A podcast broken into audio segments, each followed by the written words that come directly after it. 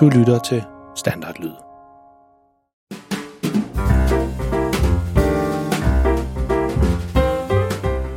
Hej og velkommen til historierne om verdens pinligste far, som i dag slet ikke er en pinlig historie om Freja og Maltes far, men noget helt andet. Normalt så ligger Ane stemmen til Freja i historierne om verdens pinligste far, men denne her gang, der kommer hun med en lille overraskelse til jer alle sammen. Det er en historie i fire afsnit, som hun selv har skrevet. Hun har selv stået for alt omkring historien, lige fra den første idé til den færdige historie, og hverken jeg eller Anes mor har hjulpet hende med at skrive historien. De andre gange, hvor Ane har skrevet en historie, som vi har lavet her i Verdens Pineste Far, så har det som regel været mig, der har læst den op. Men den her gang er det også Ane, som står for oplæsningen. Vi håber meget, I kan lide historien. Den er spændende og fuld af drama og ting, som I sikkert kender fra jeres hverdag i skolen. Og det her, det er fjerde og sidste afsnit. Så hvis du ikke allerede har hørt de tre forrige afsnit, så skal du lige lytte til dem først.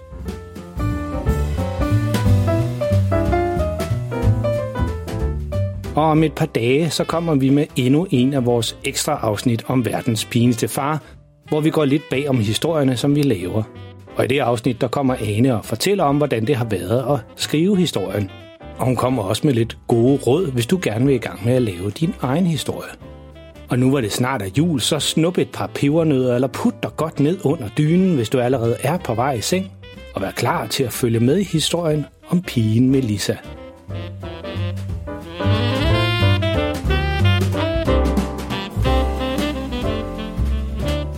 Melissa er derhjemme.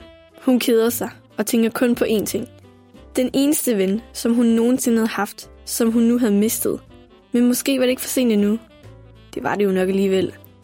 Ele ville snakke med hende i skolen den anden dag, men Melissa havde løbet væk, og de havde ikke snakket sammen siden. Og det var også snart jul, med kun få dage tilbage, er Melissa er ikke sikker på, om de kan blive venner igen. Bank, bank, lyder det på Melissas dør. Ja, siger Melissa træt. Mor træder ind og kigger på hende med hovedet på skrå. Sådan som forældre gør, når de er bekymrede. Hvad så, skat? siger mor, mens hun sætter sig på Melissas seng, før Melissa kan nå at sige noget. Ikke så meget. Mor kan åbenbart mærke, at der er noget galt med Melissa. Det er hendes mors superkræfter. Hvorfor skulle de altid komme på det forkerte tidspunkt? Er det ham drengen, siger hun så. Nej, siger Melissa lidt for hurtigt. Jeg ved godt, det er nu, man er ved at få kærester og sådan noget, og prøver mor. Men Melissa kommer ind hurtigt i forkøbet. Hvad? Nej da, snapper Melissa. Vi er venner, okay? Mor sætter endnu en gang hovedet på skrå. Eller, vi var, redder Melissa den. Men det er også totalt lige meget. Tænk, at mor troede, de var kærester. Drengen med bogen var ikke mere end en fra klassen nu. Intet mere, tænker Melissa. Men Melissa kunne ikke være alt for sur på mor. For her i juletiden havde hun ikke været i det bedste humør. Måske skulle Melissa finde hende en date? Det havde hun faktisk prøvet tidligere år, men det var gået i vasken. Uanset hvordan mor havde det, skulle hun altså ikke prøve at få Melissa en kæreste. Mor rejser sig og går mod Melissas dør. Hun stopper i dørkammen og vender sig om. Jeg synes, I skal være venner igen, siger hun filosofisk og lukker døren efter sig. Jamen det har jeg da også synes hele tiden, tænker Melissa. Bank, bank, lyder det igen. Jamen jeg kan det heller ikke få ro, tænker Melissa. Men det kommer ikke fra hendes dør. Heller ikke fra væggen. Det kommer fra vinduet. Melissa ruller gardinet op, og det lille vindue afslører Eli, der står udenfor. Melissa sukker og overvejer at rulle gardinet for igen. Men hun vælger at åbne vinduet i stedet og høre, hvad han har at sige. Drengen med bogen er lettet, da han ser vinduet åbne. Hej, siger drengen med bogen. Melissa kigger træt på ham. Jeg ved det, begynder han. Jeg ved det hele. Jeg skulle ikke have gået sammen med de populære børn i stedet for dig. De er faktisk meget kedelige. Kan kun lide fodbold og sådan noget. Prøver drengen med bogen. Eli giver Melissa det blik, som han gjorde den første gang, de mødtes. De sukker begge og kigger bare lidt på hinanden. Melissa smiler. Det smitter, og de ender med at stå derovre for hinanden og smile som to idioter. Kom dog ind, siger Melissa opgivende. Drengen med bogen kravler akavet ind ad det smalle vindue, og Melissa griner hysterisk. Drengen med bogen sætter sig på Melissas seng, og Melissa sætter sig over for ham. Altså, grunden til, at jeg ikke har prøvet at snakke med dig før, er på grund af min, ja, min far, siger Eli. Melissa løfter øjenbrynene overrasket. Det havde hun ikke regnet med. Du ved, mine forældre er skilt, siger han. Det er mine forældre også. Melissa kigger ned. Det er ikke noget, hun snakker om tit. Hun prøver også ikke at tænke på det for meget. Men nogle gange, nogle tidspunkter, ligesom nu, husker hun det. Og selvom Elisa er en meget glad pige, kan hun også være ked af hendes forældre. Eli fortsætter med at snakke om sit far, og siger, at han ikke har det så godt, for hans forældre er lige blevet skilt. Melissa fortæller, at det er præcis det samme med hendes mor. Dreng med bogen og Melissa kigger intens på hinanden. Tænker vi på det samme? siger Melissa. Det tror jeg. Hotdogs, ikke? svarer drengen med bogen. De to nyfundne venner griner helt, så det går ondt i maven. Det var ikke engang særlig sjovt, men det var det faktisk alligevel. Da de er færdige med at skralde grine, siger Melissa mere alvorligt. Nej, altså vores forældre skal møde hinanden, spørger hun. Nej, siger drengen med bogen. De skal holde jul sammen.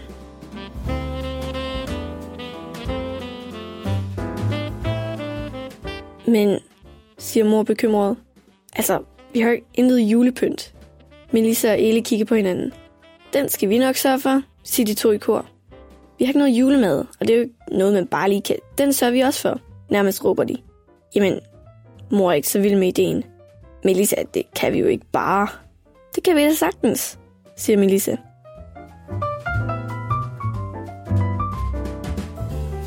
Melissa og drengen med bogen skynder sig ud af hoveddøren til mor og Melissas lejlighed. De har allerede aftalt med Elis far, at han skal komme hjem til Melissa til jul. Hun ved godt nok ikke, hvordan de slapper af med den, men det gjorde de. Magda, råber Melissa ned ad gaden. Hun råber flere gange, før den nærmest døve skraldedame vender sig om. Hvad så? Har du fået kæreste på, Melissa? siger Magda. Melissa smiler, men svarer ikke. Det var tit noget, skraldedamen sagde, og det var bedst ikke at svare. Vi har ikke meget tid. Vi skal nå en bus, siger hun. Men vi ville høre, om du havde noget julepynt til os. Julepynt, siger du. Martha går et par skridt tilbage og samler en kasse op, der stod bag en container. Den er propfyldt med girlander, julekugler, andet julepynt og endda juleservietter. Om de var brugt eller ej, det var ikke til at vide. Men dreng med bogen og Melissa er stadigvæk mega glad for den. Melissa gisper og glæde. Tusind tak. Det er intet problem, Melissa, siger Magda. Skynd jer nu til den der bus. De løber og løber. Normalt vil Melissa altid nå bussen. Men fordi det ikke var en skoledag, kunne Bo jo ikke vide, at han skulle vente på hende. Elle og Melissa vil også snakke med Bo og spørge, om han har noget julepynt. Vent, puster drengen med bogen.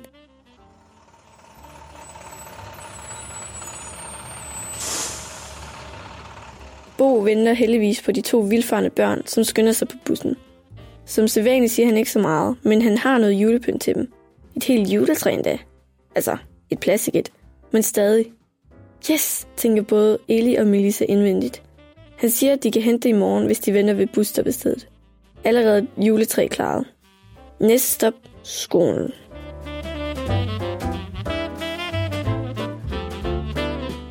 Claus, råber drengen med bogen endnu en gang.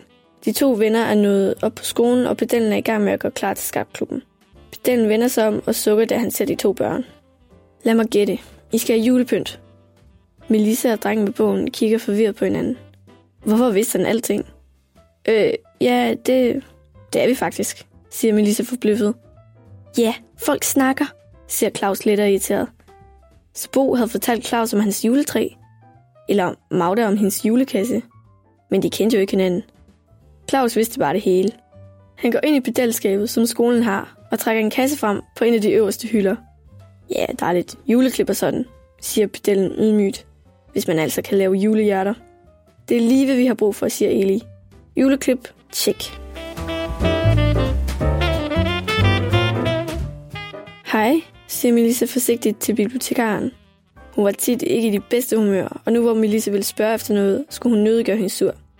Bibliotekaren kigger op og får hurtigt et irriteret blik, da hendes øjne møder dreng med bogen.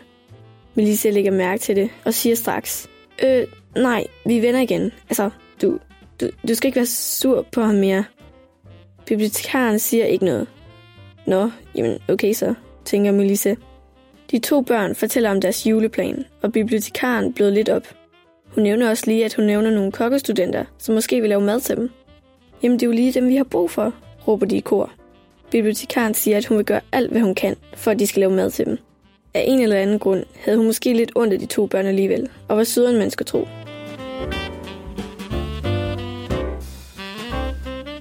Dagene går, og Melissa dreng med bogen kommer tættere og tættere på juleaften. Bibliotekaren havde snakket med kokkestudenterne, og de ville rigtig gerne lave mad til dem. Mor havde sagt, at sådan fungerer det jo ikke bare lige. Men bibliotekaren havde åbenbart styr på det hele. Melissa og Eli sidder sammen i stuen i Melissa og mors lejlighed og kæmpe med nogle julehjerter. Ingen af dem havde prøvet det før, og derfor var det rimelig svært. Ring, ring, siger Melissas telefon, lige midt i hende og Elis juleklip.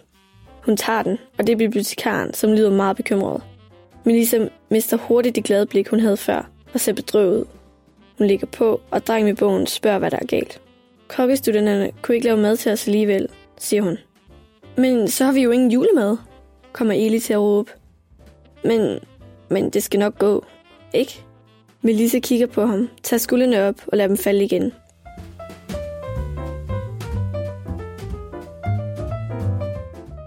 Bank, bank, lyder det for tredje gang hjemme med Melissa. Jeg skal nok åbne, siger Melissa. Det var skraldedame Magda. Ja, altså, siden I har brug for noget julepynt, tænker jeg måske, at I også kunne få brug for nogle æbleskiver, siger hun. Melissa gisper og krammer den høje skraldedame i dørkarmen.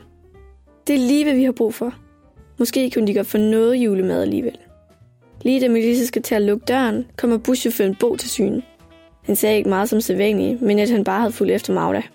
Jamen, velkommen ind, siger Melissa glad. Senere kommer Claus sammen med hele skakklubben, som alle har flæskesteg og svær med. Hurtigt er hele den lille lejlighed propfyldt med mennesker, flæskesvær og æbleskiver.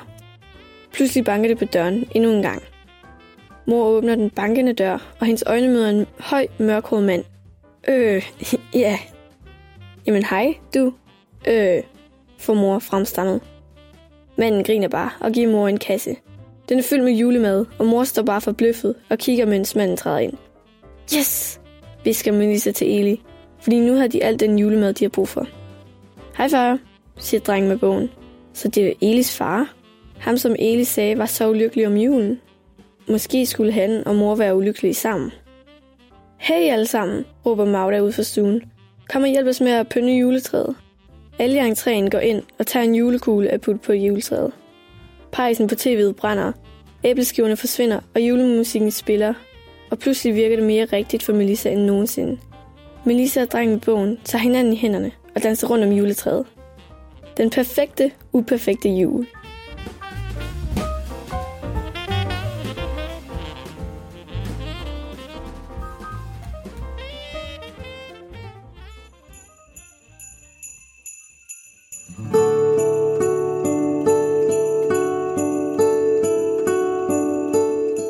Det var fjerde og sidste afsnit i historien om pigen Melissa. Vi håber meget, I kunne lide slutningen. Og det var altså en historie, som Ane helt selv har skrevet. Hverken jeg eller Anes mor har hjulpet hende med det. Og det er lige netop det. Hvis der sidder en historiefortæller gemt i en af jer derude, så er det bare med at kaste sig ud i det. Der er helt sikkert en masse, som rigtig gerne vil høre, hvilken historie I har at fortælle. Det vil vi i hvert fald rigtig gerne. Og som jeg sagde i starten, så husk, at vi om et par dage kommer med et af vores ekstra afsnit om verdens pinligste far. Det er faktisk allerede nu på torsdag, lige inden jul. Og der kommer Ane og fortæller om, hvordan hun har grebet det an med at skrive historien om pigen Melissa.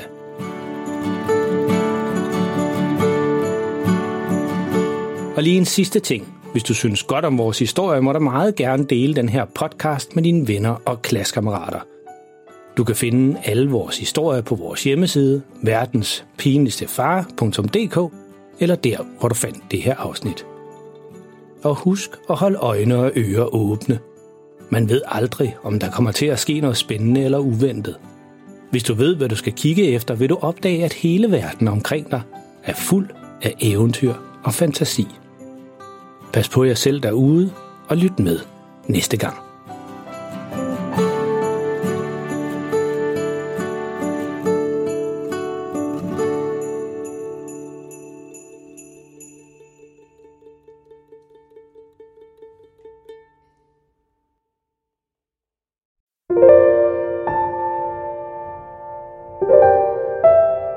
Er det tid til at sove nu? Har du husket at børste tænderne? Godt. Nu kommer der lige noget stille musik, som du allerede nu kan høre lidt i baggrunden.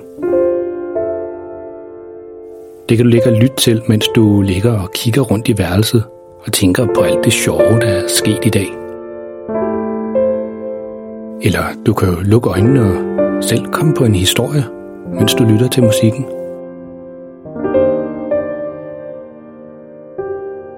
Tak fordi du lyttede med. Godnat og sov godt.